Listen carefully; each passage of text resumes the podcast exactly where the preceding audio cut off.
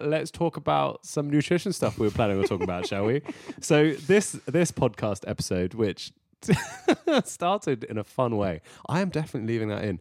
Um, mm. We want to talk about uh, the fact that nutritional discourse is fractured. There you go. That's that's now you can tell I'm reading that off a piece of paper. Go on, you explain it a bit better. Why? What yeah, do we want so this episode what, to be about? What we wanted to to address is why the discourse around nutrition is so difficult. Because when we introduced the podcast in the first episode, we talked about some of the problems with the food as medicine rhetoric. Mm-hmm. And we talked about some of the whys and wherefores of of what makes it problematic and why we don't agree with it as as a mantra. But what we didn't really delve into a bit further, other than highlighting that things like the source hierarchy of of who we listen to in nutrition is quite skewered, um, is really helping people identify some of the actual underlying issues in terms of bias and in terms of fallacies and in terms of the, I guess, lack of critical thinking that mm. goes into not just the lay public consuming information about nutrition, but also, frighteningly, because we both have access to some of these conversations involving healthcare professionals, real absence of, of critical thinking. And and I've I've referred to this recently and, and taken some some stick for it um, as critical illiteracy amongst mm, healthcare mm. professionals. And it's a play on the O'Mahony book, um, Can Medicine Be Cured?, where he has a point about, he says that doctors are statistically illiterate. Um, yeah. And I've kind of spun that because, it, you know, in, it's it's not just any, you know, one profession. It's, it's I think, people generally, but particularly also healthcare professionals, are critically illiterate. And that's because when you do a course now, you know, your goal is to get through the course and get your mark. And most courses, the lecturers show up, they give you the references, they present the lecture, and you base your coursework that you do and your assignments around those references, and you're you're not you're you're getting the information, and often because of time pressures, really just repackaging and regurgitating that information yeah. back. Some courses will do a little bit of of critical thinking work, but you know, maybe it's a couple of modules in first year or something like that. Bottom line is, we don't have a lot of practitioners who are very good at critically thinking about research. Mm. Um, and we're going to go into this specifics in relation to healthcare professionals more in, in subsequent episodes, where we focus specifically on different pathologies and how they relate to nutrition and diet diet disease relationships. But for now, I think we want to keep this a broader um, analysis, really, of what barriers to better thinking do we face in nutrition right now? Yeah. And and how are they manifest online? How are they manifest in healthcare professionals? How can people in the lay public be a better critical thinker about the information they're receiving and maybe identify some of the biases and fallacies that are being put across? And of course, central to be able to do that in the first place, to be able to identify that something may be biased or or be fallacious in its thinking, is you have to be able to let go of your own in the first place. um, you know, and it's it's the identity problem in nutrition that that probably is the first barrier that people have to get over. So um, we're going to try and put the world to rights in this podcast? No, we're just going to try and give people a few basic common issues that seem to come across yeah. in nutrition. Common biases, common fallacies. Yeah, yeah. But really where it starts is the identity issue. And I know that's something you've touched on a bit in in some of your kind mm. of writing and commentary recently. Mm. Well, I mean, the reason I was I made that slightly facetious comment was mainly just because this stuff can feel really complicated. Yeah, like this can this can feel like the hardest part of all of these conversations is just how the hell are we meant to be describing this stuff to people? People, are, especially from a from a healthcare professional perspective, people come in with all of these preconceptions that they've been told and they now believe. Right. And, you know, our, if we're going to do some good when it comes to explaining a little bit about nutrition. And yeah, in the end, it can come down to a bit of debate. I mean, it's not very hard when people don't know anything already. You can kind of tell them things and they'll be like, oh, okay, cool, that's great. But it's when people come in and they've been going low carb for the last year and they've seen results from it or whatever, right, and they feel better. And so if you, there's no, it can feel like you're hitting a brick wall when it comes to having conversations. And I agree. Some yeah, of that comes and, down and, to that and identity actually, stuff. A big, a big and interesting kind of add-on to that in terms of the feedback that I get from a lot of the nutrition and medical professionals that I speak to that are in practice mm. is that someone may have adopted a certain diet at the outset and got some results, but actually now they're engaging in a sunk cost fallacy because their health is now suffering because yeah. they have just doubled down on this approach that they believe in because it got them a certain result. And maybe they lost weight, or maybe they, I don't know, improved some subjective marker yeah, of how they feel. It doesn't matter. The symptom felt whatever. better. So they became attached to whatever that diet was, yeah. that paradigm was. They probably started to only read sources emanating from that particular paradigm, confirming their own biases and their and, and their own thinking. But perhaps two years down the line, th- this is no longer serving them and they can't move away from it mm. because they're so in deep at the level of emotion, at the level of identity. It's a part of their self-construct yeah. and they can't let go of it. And I, I've spoken to, I've had some really interesting conversations recently with practitioners where like, that's their barrier. They have to now try and make someone see that this, this approach to their health uh, is is not serving them. Mm-hmm. And and that's a massive barrier for healthcare professionals. ten, fifteen years ago, you know, there wasn't this issue that, that healthcare professionals faced where they're in the field, but someone's coming in and they know more. And I say that in inverted commas, right? Yeah, yeah. They know more. But sometimes than, that's true as well. That's that's the problem. I mean, it's it's it's it's rare. Point being, they come in armed with Doctor Google. Yeah, yeah, yeah. They come in ar- armed with with studies Mark that you Hyman. haven't heard of. They come and, in, yeah. yeah, right. And you know, well, I, I know that this will work because I follow this person, and they're a they're a functional medicine doctor. And it's like Jason oh. Fung told me yeah, that yeah. this is actually I we should, should all intermittently fast. That's it. Yeah, and it will cure everything. Right. And so this is the barrier now because people are coming in. They're, they're, it, the irony of it is they're going to see someone that is, you know, an, uh, like uh, uh, trained in this area. Yeah. You know, they go in and meet their dietitian and they sit down and they're just like, well, uh, I know that, you know, insulin is is the reason that I have these health problems. Well, maybe not. And so it's not even that you're going to a professional to get professional advice. People are going to a professional to give their own perspective and to tell them what they think. But I think in one way, so that brings up an, e- an interesting question as to uh, how has this identity uh, stuff in nutrition ended up working its way into the professional side as well?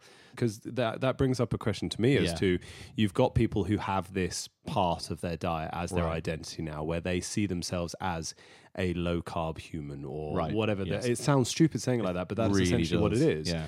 Um, and who is going to be the best dietitian or nutritionist or doctor for them in their mind? Mm-hmm. It's going to be a low-carb G P right. or it's going exactly. to be a low-carb nutritionist or a low-carb dietitian. And so...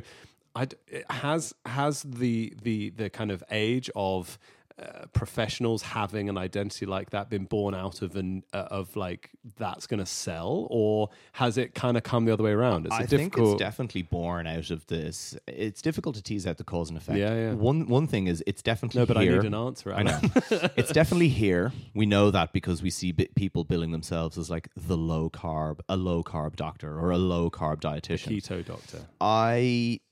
Any talk that I've ever given to healthcare professionals, I've always said that it's incumbent on us to be nutritionally agnostic. Mm. Uh, I firmly, firmly stand by that. Yeah, yeah. Professor John Unitas at Stanford, who his opinions on nutrition science, I, I fundamentally disagree with on so many levels.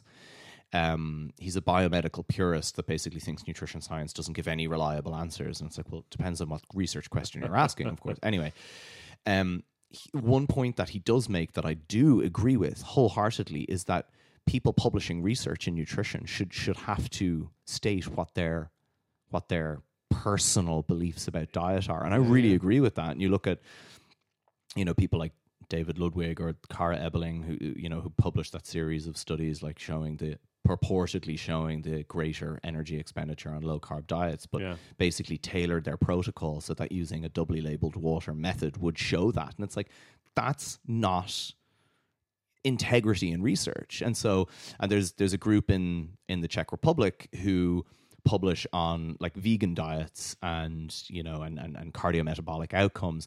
You know, but the, the comparison diets that they put together are terrible because they're never matched for things like fiber or saturated fat. And it's like, you're, of course you're going to find a better, you know. So I, I really think that people should have to, where they have those dietary beliefs, should have to disclose them in the way that you have to disclose where you get your funding from. You know, that's that's not an easy solution. But point, no. point being, this plays out in research. Um, it plays out in yeah. Do you think that this, this identity kind of science has has made the the body of research worse? Yeah, uh, I think it definitely has, and I think it's the identity politics of science means that people then, you know, take um, a certain stance on on research, mm. try and obviously back it up by reference to evidence, um, but just because it's evidence doesn't mean it's any good. Yeah. And probably the most the most Uh, I think topical current example of that in the U K would be Aseem Malhotra and the kind of the low carb movement yeah. within medicine, who just have this totally distorted perspective on the evidence, continue to cite studies that we know are highly flawed, mm. uh, and they just don't care because it's not about the integrity of what the research says for them. It's about establishing their worldview as the dominant worldview through which public health in the U K is seen. And that's really, really dangerous. Mm. So the identity stuff is an issue. I think, I think the current access to be a celebrity healthcare professional is a, is a big part of this problem, because you can't, you're not going to get a three book deal by being the doctor who says, take your statins, kids. Evidence supports it. Right? No, but, but I'm planning on being, don't don't dash right. my hopes and my dreams you like know? that. You, the doctor who says, oh, you've high blood pressure, you know, we can, we, let's do diet and lifestyle, but if that doesn't work, you're going on an A C E inhibitor. You know, like that's, yeah. you, you can't just, you can't get that kind of level of commercial opportunity by just doing your job in any profession. It's not right? exciting. It's not exciting. Food is sexy. Nutrition's sexy. It's it's still a field emerging. So there's you know there's still a lot of research coming out. There's still a lot of nuance nuance to it. Mm. And this is how you can be something beyond that. And I think the commercialization of this and the identity Uh, politics of it really started with the functional medicine crowd in America, and you know they you could see that, that the commercialization of that movement ten years ago, when ironically all these kind of functional quote unquote docs were also like keto, low carb, we're wrong about sat fat, sugar's the issue, processed foods, eat real foods, we're Paleolithic beings. And and what I find really funny about this appeal to nature narrative fallacy about our ancient past is mm. the next minute they're all in hyperbaric oxygen chambers and you know and and, get, and getting their blood typing and listening to Dave Asprey and getting some electrodes through their, their head you know to, yeah, to, to, well, to optimize just... their health, and they're in infrared saunas, and it's just like it's it, all such classist nonsense as well is which is nonsense. which is perhaps and this is that that will be our next podcast, but it's it is though and it's just of course it's, it is it's not it's not the people that need to have any of this advice. No. It's completely pointless. Yeah. And even even if the advice was even true, right? right so right. even if, you know, flipping infrared saunas actually had a really good beneficial effect on your body. Mm-hmm. Who the hell can afford an infrared sauna right, in their home? Right. But it was intravenous glutathione. That's that's what people in the, that's what people in socially deprived areas need. Exactly. No, no, you they know? need B twelve injections. Right. Yeah, it's yeah. just oh, just yeah. I can't stand it. But I think I think yeah, I think the identity stuff has always probably been there with nutrition because it is we eat every day. It's it's part of our self-construct. I think commercial opportunity in the healthcare space has rapidly advanced the dogma to which people engage with their particular beliefs, whatever oh, yeah. their paradigm is. And then I think there's... Well, people like to feel part of a community. Right. And so if it's, it's the their identity, thing. then it's going to sell. So there's a reason why these books are selling now and they didn't right. thirty years ago. Well, right. actually, I don't know. Atkins was how many years ago now? Yeah. It's been but, going on a while, and, but and it's I, definitely more It has more been now. going on a while, you know, and, and you go back to the eighties and that obsession with, you know, with, with diet was was there as well. There was an enormous dieting industry in, in the eighties and books and supplements and all that stuff. So th- this isn't new. What's new is that the people that are are not... There's an amazing article that Ben Goldacre wrote... Hmm. Um, back in, I guess, two thousand seven, and it was really, really good because he talked how, how doctors can get behind the headlines, right? Okay. And he has this quote in it where he says, um, he talks about, you know, someone coming in with being misinformed about something they found in the Daily Mail. And he said, but beyond mere firefighting, this service has a more important role. As doctors or nurses or anyone working in health, we don't provide information just for our patients. We are all situated in communities, and our lives outside of work, we are in a unique position to communicate. When people have been scared or misled about M M R or chemotherapy or anything, they will look to us, and a leaflet, a poster, or a website is of little help. Everybody misconstrues things in ways that are unique to them, and people can be disabused only on a one-to-one level. With real evidence, we are all better placed to communicate the truth behind the news. That hit me so hard when I found it, because we fast forward ten years, we're dismissing real evidence, mm. and medical professionals and healthcare professionals and even nutrition professionals are not capable of helping people get behind the headlines about diet, whether that headline's in a paper or some blogger on Instagram. They can't get behind the evidence because they've, one, they're clouded by their own identity and their mm. own beliefs mm. about diet, and two, they don't have the critical appraisal skills to actually take the paper apart. So we're in a really, really difficult spot right now. And but I then think is is that the problem? Because so... if we did have the critical appraisal skills to take that paper apart, like, as I know with I sometimes do, still, still yeah, get in the way. It doesn't make any yeah, difference with, with, exactly. with the patients that are coming in to talk about this right, stuff right. because you can you can present the, you know, I, I have the critical appraisal, I think, some of the critical appraisal skills, but you have to do research and publish to as part of as part your of being career a surgeon. Of being yeah. a surgeon. But but even so, when I have someone come or when I have someone ask me about something, even doctors asking about stuff, when I present them with the the the, the kind of studies to go and look at or the, the evidence to the contrary, they go, ah, oh, no, but those those studies are rubbish. Yeah. And it's so they're, they're there's because, an outright dismissal. Exactly, yeah. because their identity is already there. Exactly. It's already made. So so the so actually what how, Goldacre hadn't you know, considered yeah, because it wasn't an issue back yeah. then, obviously, was the identity issues that are now coming up within professionals themselves. Within professionals yeah. themselves. And and again, you know, this identity stuff, I think it is unique to nutrition in a in a weird way, because, you know, no one sits back at the end of their day and is just like, I am an anti-hypertensive doctor. Like, what? You know, I'm I'm the statin doc. Like, no, no, no. Their entire goal is to take people's medication away. And right. that's not inherently a bad goal if it's backed with good evidence. If you can reduce the amount of medication that a patient is on, that's great. Of course. But not not for the sake of it. No. It's let's find something that justifies my actions rather than right. let's see whether my actions are justified not, in the first place. Exactly. And it's not thinking through to is is this person able to come off medication with these interventions. Like, there is a total distortion of the end goal whereby it's just, let's get everybody off meds. Mm. And it's like, okay, but are you actually thinking about the process by which that happens yeah. and whether it's even appropriate in the first place relative to how often diet has a ceiling level of impact that it can have? Yeah.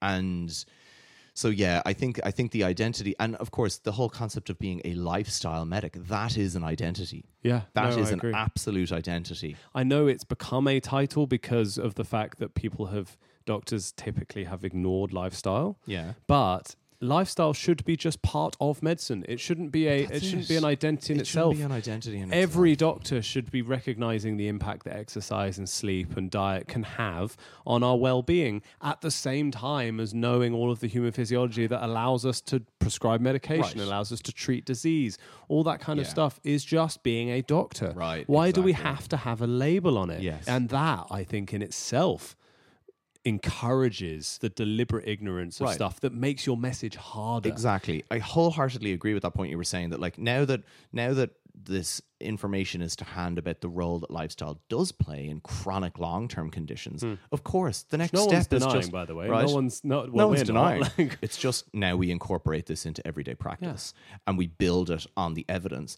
What you don't need is a fringe group that then needs to feel vindicated in, in being maverick and, and yeah. changing the game. And so in order to do that, it's not inviting nutrition professionals to present about nutrition or to give the evidence for, you know, heart disease or diabetes. It's just inviting some flat earther from within its own ranks to talk about it. So the question, why is that happening now and not? So, for example, When when penicillin was discovered, mm-hmm. right, it was amazing, and the general medical, you know, population took it as this is great. It didn't start a spin-off group of people who right. thought, yeah, we're that, the penicillin thought, doctors. Exactly.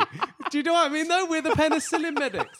Like, come on, it, it's funny, but it's the same flipping thing. Oh, it so didn't. Good. It didn't create a spin-off of uh. of penicillin medicine, where penicillin was then able to cure all ailments yeah. and.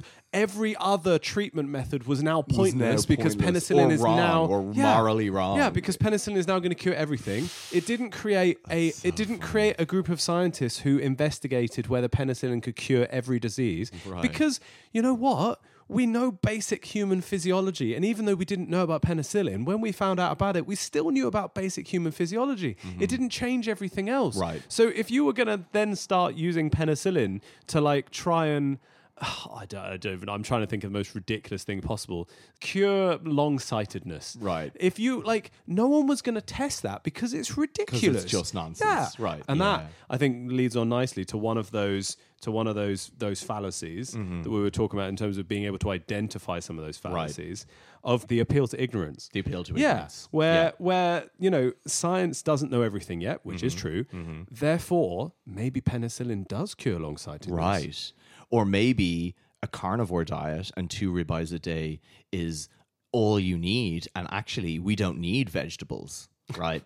So, but this, it's the same thing. It's like the think same of, thing. Think of trying every time this comes up. Think of a penicillin medic and think of how ridiculous that, that would sounds, be. It's the same thing. It's, it's like, oh no, thing. it's not because we know diet's so important. Yeah, so is penicillin. Yeah, like it, it is, but so it can't aspirin. cure everything. Yeah, and yeah. you know, I was just. I think I think the the appeal to ignorance fallacy I expect from the the fringes of how populous nutrition is at the minute, and mm. I would always expect that to be the case. What I have a problem with is where I see, again, healthcare professionals who on paper have an education just not even understanding basic scientific principles like falsification yeah. and just like throwing any studies that don't accord, particularly within the low carb movement. It's like anything that doesn't that that shows that, for example, like insulin or genetic predisposition doesn't like influence weight loss in a low carbohydrate versus low fat diet. The excellent series of Kevin Hall metabolic ward studies actually falsifying that specific element of hmm. the the carbohydrate insulin model. Ironically, weren't they funded by the low carbers in the first place? Yeah, well, Gary Taubes and Peter Attia. uh, so it, you couldn't make it up. But that's um, what, yeah, I know. Gary. But but again, I mean, if if if you look at that, I mean. They it, he publicly Taubes just publicly dismissed not just the studies but but tried to rubbish the author personally, and I think that's a real example of of of of the kind of ignorance and arrogance of that movement. That it's not even just about what's on the the paper of the literature and let's talk about that. It's actually just personally attacking people when they don't give you the results that you wanted to find. And then it's that but whole... That's, that's the that's the identity politics in a nutshell. That's the identity politics in a nutshell. You know, you exactly. see it in you see it in the stereotypical identity politics of of kind of actual politics, where mm-hmm. it's just it's not about it's not about arguments anymore. It's just about why this person is a bad person, right? And and it's just why why are you being so you know, inconsiderate to your patients who mm-hmm. would be so much better off if you just paid attention to us. Yeah.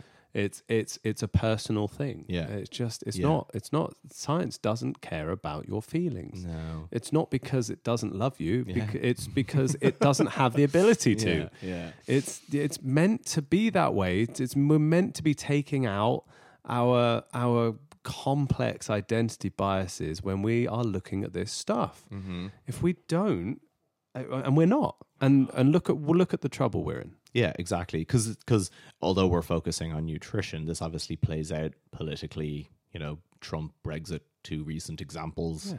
that have been talked to death. It plays out environmentally with climate change. Um, you know, it does play out nutritionally. It, it it's playing out.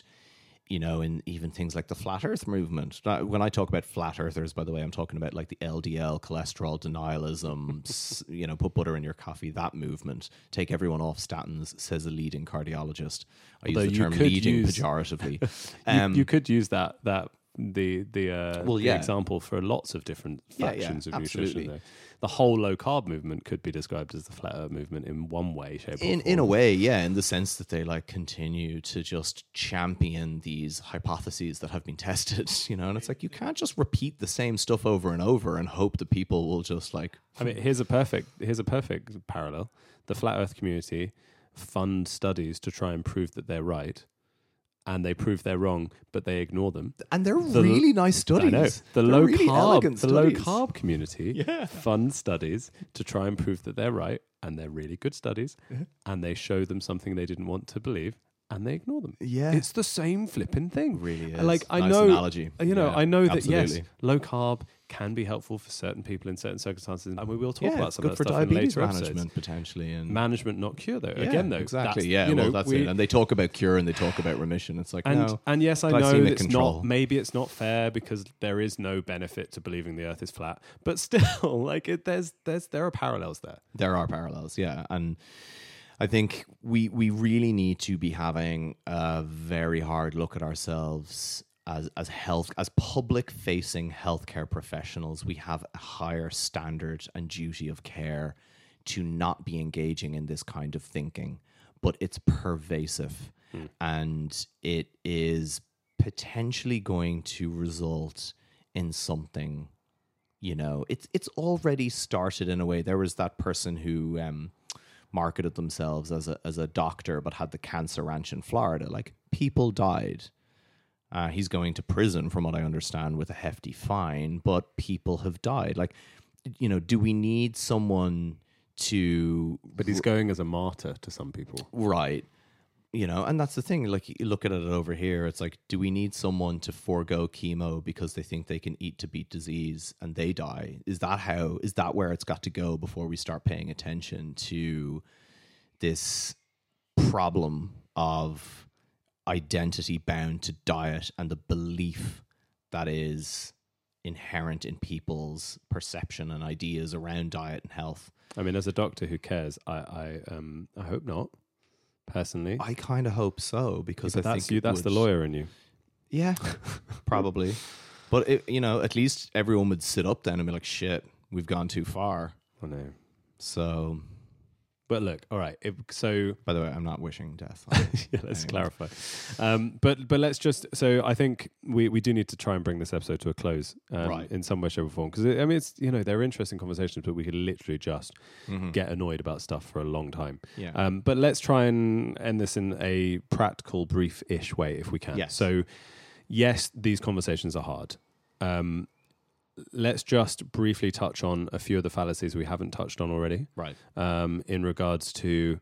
Um, how, how they play out nutrition. Yeah, and yeah. the way that I think of this in, in, in my head is because, again, I am a healthcare professional. When I see patients that come in and they have a particular fallacy that is influencing their mm. thinking, they don't come in and say, by the way, doc... I have authority bias. yeah. Like it, and, and I saw this doctor who said this. They they just come in and they say, well, I saw this doctor and they said this. Right. And so I think knowing some of these fallacies specifically yeah. is yeah. helpful to be able to then challenge yeah, to, it in to, a in exactly. a in a compassionate As Goldacre way. said, to disabuse them yeah. of that thinking. Exactly. So yes. we talked about um, appeal to ignorance. Mm-hmm. We talked about the fact that um, the argument that science doesn't know everything, therefore this must... Th- yeah. th- this is yeah. probably yeah. this is this probably because, true. yeah, this is just because science hasn't got there yet. Yeah, yeah, yeah. Um, that or one, or using it to dismiss, you know, an, an absolutely established accumulated body of knowledge. Like, for example, eating vegetables and fruit is just good for you. Yeah, incontrovertible yeah. fact of exactly. nutrition at this point. But it's disregarded when so, when well, we have no long term data showing a carnivore diet isn't good for you. It's like that's appeal to pure ignorance. So there's one. There's one. Appeal to authority we just mentioned a second ago. So yeah, obviously... Yeah, yeah, don't listen to someone because they have just a certain title that you think means they know what they're talking about. Scrutinize what they're saying mm. and the content that comes out their mouth. And that applies to dietitians, nutritionists, doctors, anyone that nominally is a public-facing healthcare professional. Mm. Don't just be like, they must know what they're talking about, right? Obviously, so, this comes question. with it with it nuance. So obviously, there are there is a reason why we should be perhaps paying a little more attention to people who at least yeah. have have spent dedicated time studying. Well, so in here's a field here's that the extra layer about. onto that that I say to people that because people say, "Well, how do I know?" Yeah, um, you do not have to be. If you come away with anything from this episode, you do not have to be an expert to ask questions. Hmm. And I feel like people think that they have to have some sort of amount of knowledge to actually challenge people. You don't. The burden of proof is on them. So if you see some silly post about basil curing whatever or having inflammation, rolls, inflammation, you're allowed to ask, where is your evidence to support that claim? And they can't throw it back on you. That's the burden of proof is on them. So if they come back to you and say, well, do you have any evidence it's not true? Some people shy away then. Don't actually shy down from that at that point. Reiterate, I'm sorry, you have made the claim. It's up to you to provide the supporting evidence. So that's a really important thing. You don't have to be an expert to ask questions. Yeah. I really encourage you, ask those questions. Even if you're a healthcare professional and a colleague saying, well, didn't you know Uh, high cholesterol isn't a risk factor for heart disease. Okay, show me your evidence that supports that. And it's up to them to prove it. So I always say how you know if someone is a healthcare professional and they're talking about nutrition research or science, purportedly, they should be able to show you what studies show what they're saying they show and how those studies show them. And any good professional worth their salt will be able to say, well, this study shows X. And it shows it because if you look here, what they did was A B C. Yeah. And not, that not is, just here's a study, here is the study. Look into it yourself. Yeah, it or a link to the abstract. Exactly. Yeah. Um, which is what they tend to do. So any good practitioner will take the patience and time to say, this study showed it, and it showed it because A, B, and C, and that led to D. And that's how you know. So it's up to you to ask the questions, but I want you to feel empowered to do that. Mm. Stay in, I think it brings up an interesting topic when people say stay in your lane. It's like stay in your lane when you're giving out information. Mm-hmm. Don't stay in your lane when you're asking questions. Yeah, yeah, yeah, yeah, yeah. It's like, uh, excuse me, Veer, excuse if you're, me, why are you yeah. part of this conversation? Cons- you should stay yeah. in your lane. If well, I am. Yeah. If you're a consumer of information, like your lane. your lane is the whole highway. Veer all over that shit and, and cause trouble and ask questions, you know? What stay in your lane? Stay in your lane's been a bit confused lately in the conversations, and people think, oh, well, it means that, well, any doctor shouldn't talk about nutrition. Absolutely mm. not that. That is not what it means. What stay in your lane well, I'm glad means not, 'cause I'm part of this is podcast. If you are speaking to something, you have to have done your research and know what you are speaking to. You have to have the capacity to speak to what you are speaking to. So, and... and be willing to be wrong with that. And be willing to be wrong. one hundred Oh, nice. Yeah, that's yeah. very true. Because, again, a- anyone can do their, their their backyard Google research right. and come and say, but I've researched the topic. Yeah, yeah, yeah well, but, of course. But, but that's, if, again, coming back to if they're good, they'll say, exactly. these studies show it, and this is how they show and it. And if someone comes along and goes, but what about these these studies that actually show this the opposite way, then they should be willing to go, oh, okay, well, I hadn't seen those. Or, yes, I've seen those, and this is why I don't think that they're relevant. Exactly. But at this, uh, the problem with these things is that people, some people do that, and they just go, "Oh, I don't think they're relevant because they weren't long enough, or they yeah. weren't. They're well, not that's, relevant." That's because how we know they're person. engaging in anti-science thinking. Yeah. You know, if someone says, "Well, I just don't agree with those studies because uh, they weren't this," or they, there's that outright dismissal. It's like, I'm sorry, you haven't gone to any lengths to tell me what your dismissal is. So I'm assuming it's a summary dismissal, which is not acceptable. Yeah. Right. Next fallacy. Mm-hmm. Single cause fallacy. Yeah. Big one that plays out with diet because we don't like to wrestle with the complexity of what has happened in our food environment over the last fifty years and the factors that have influenced it, even ones people don't even think about, like the international trade agreements that were increasingly um, becoming more global uh, networks, and food companies and also nations were integrated both vertically and horizontally mm. post Second World War. So all of these really like complex geopolitical factors underscoring a shift in our food supply, the socioeconomic stuff we'll talk about. Mm. So it's far easier to sit back and go, sugar. Yeah, right? Sugar. Um, but it's only sugar now because we were wrong about fat. Right, right, right, of course. And so look, the reality is when we come to talk about diet, no nutrient exists in isolation. Diet's always the sum of its parts. The substitution effects in diet are very important, something mm. we appreciate more now. If you lower yeah, yeah. something, you have to swap it with something else. Yeah. Um, You're going to eat the same, usually, but the also, same amount yeah, of energy. When you it's look just, at what um, is it? the characteristics of the typical Western diet, one of the interesting things is at a, at a macronutrient level and in certain characteristics like sodium intake, you know, we take someone from Detroit, compare them to someone in London, compare them to someone in, in, in Brisbane. Actually, the composition is going to be relatively the same because we've created a homogenous global industrialized diet. Yeah. So roughly the sugar content of, of a diet in the U K is the same as the States. Fat content, roughly the same in terms of percentage energy and then percentage from saturated fat, roughly the same. So it's a fairly homogenous diet, but it's defined by high total energy, high energy density, foods that are concomitantly high in fat, sugar or starch, salt, and all of these. Ver- so the diet-health interface is complex. Our food supply, albeit homogenous, is still complex in terms of what's putting it together and getting it into people's mouths. Trying to identify a single causative agent in that is an absolute fallacy of thought. Mm-hmm. It's not helping. It's not. Um, what was the other one that we had? Uh, exception fallacy. That's oh, yeah. a good one. Yeah, this is. I, I think this is quite important for people, particularly where like it comes to like minor kind of scaremongering. So an exception fallacy. So is we can where, bring gluten into this one, right? Yeah, where where you make inferences about a group based on a few accepted individuals. So where we assume, for example, we know that about one percent of the population has celiac disease. Mm. We do know that a non-celiac wheat sensitivity phenotype does appear to mm. exist mm. Um, objectively.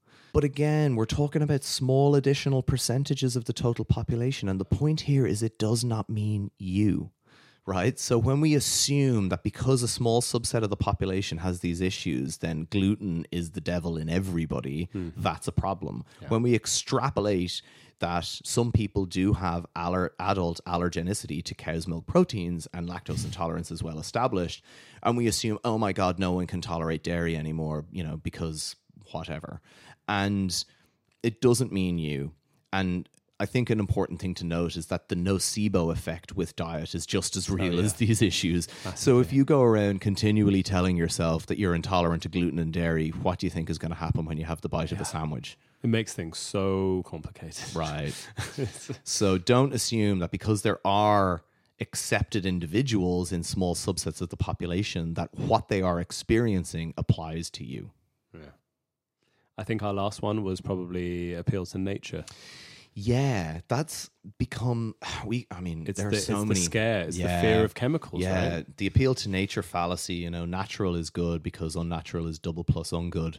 Um, I like that, double plus ungood. Yeah, let's go Orwellian with this. Yeah, you can't say um, the word bad. It's yeah, it's double plus ungood. Um, so, and we see this, there's, you know, there's a couple of examples because it is common, you know, in nutrition in the last while, we've had this real obsession with, you know, natural. If it's natural, it's good for you. So, you know, don't put sugar in your brownies, put date syrup. And it's like, hmm, okay. Agave. Agave. I think for me, there's two pretty hilarious examples of this. One is artificial sweeteners and just the complete hysteria that we get over that because it's yeah. got the word artificial in it. Interestingly, you know, you can use the term non-nutritive sweetener, which seems a little less polarizing. But the idea that these compounds are suddenly unleashed in the food supply and are inherently bad for you because they're artificial. Um, and so that's an example of the appeal to nature fallacy. The other thing that I think has been very common post a couple of Netflix documentaries is this idea about dairy. You know, we're the only species that drinks another's milk. You know, that's not natural. It's like, well, let's return to cannibalism because that logic implies we should only consume other humans. I mean, we're pretty much the only species that cooks our food. Doesn't mean we should right. eat everything raw. Yeah. Although some people would argue we should. There was a, there was a very funny tweet that went around about we're also the only species that drinks Mai Tais or something like that. You know, Le- leave me have my glass of milk, Sharon. Um, you know, a, a characteristic feature of human diets is adaptability and diversity. We yeah. are obligate omnivores, which yeah. is why we manage to settle every corner of the globe and not just certain ecological niches. And we're not talking again. We're not talking ethics here. If you don't want to, we're not. If, yeah, products, if you don't, want to, if you don't want to consume dairy for ethical reasons, don't do but it. But don't tell everyone else that they can't do it because it's unhealthy for them or unnatural. And that, and that the the reasoning for it being unhealthy is that it's It's unnatural. It's like that is a fallacy as well. So I, I think uh, so. That, those are probably the main ones that tend to come up. But the issue, and again, the reason why we're not going to put the world to rights through one podcast, which we thought was going to be short, but I think is almost an hour. Um, well, we've got a lot to delete from the start. No, I don't think we do. What I are you talking about?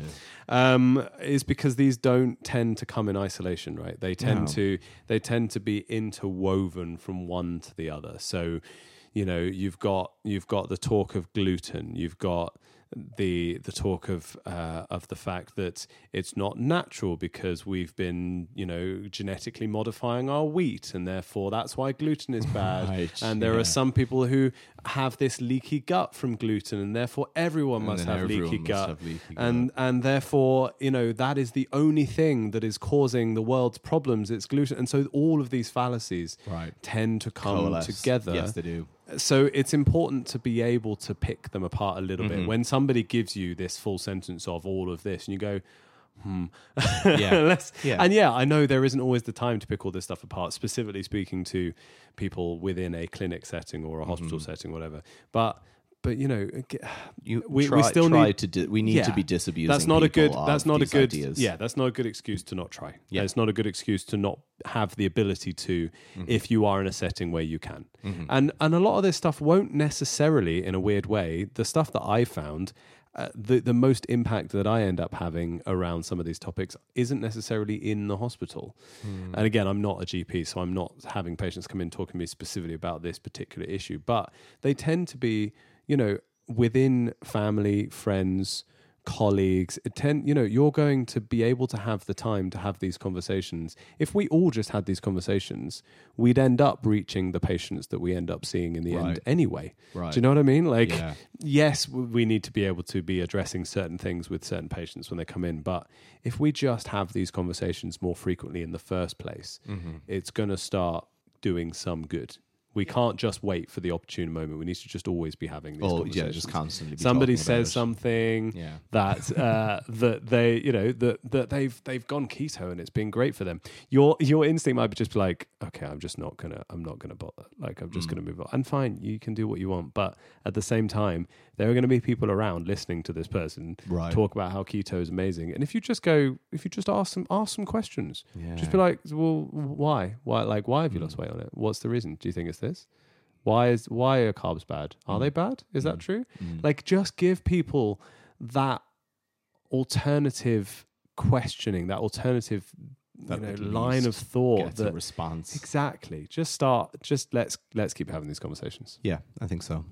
And hopefully there's been, so obviously we could just sit here for days going through different fallacies, but you know, I, I think I think there's two topical things to, to take away. One is, you know, understanding that the identity issues in nutrition are, are a massive problem. And if you do find that maybe this has touched a chord, maybe examine that, maybe examine the fact that if you got your back up listening to this, Is it because you're a little entrenched with your thinking about diet and nutrition and where where you should be agnostic? Um, and maybe that's a challenge to murder your darlings and seek out evidence that disconfirms yeah. your beliefs. And I know that's difficult to do, yeah. but if we're talking to healthcare professionals here, it is incumbent on you to do it. Yeah. You're allowed to have a preference. You're allowed. But if your preference becomes your identity... to change your mind and update your thinking. Yeah. But again, if your preference, though, if your preference becomes your identity, then that then influences every interaction right. you have with everybody right. else. And yeah. that's not being... Yeah. That's not ethical as somebody who mm-hmm. has promised to be unbiased with their treatment. Right. Yeah. If you want to be biased with your treatment, that's fine, but you're listening to a podcast. Yeah. yeah, yeah. Hopefully. Right. We will see you in the next one. We'll, we're going to annoy some more people by talking about social determinants of health. Exactly. See you later. See you later.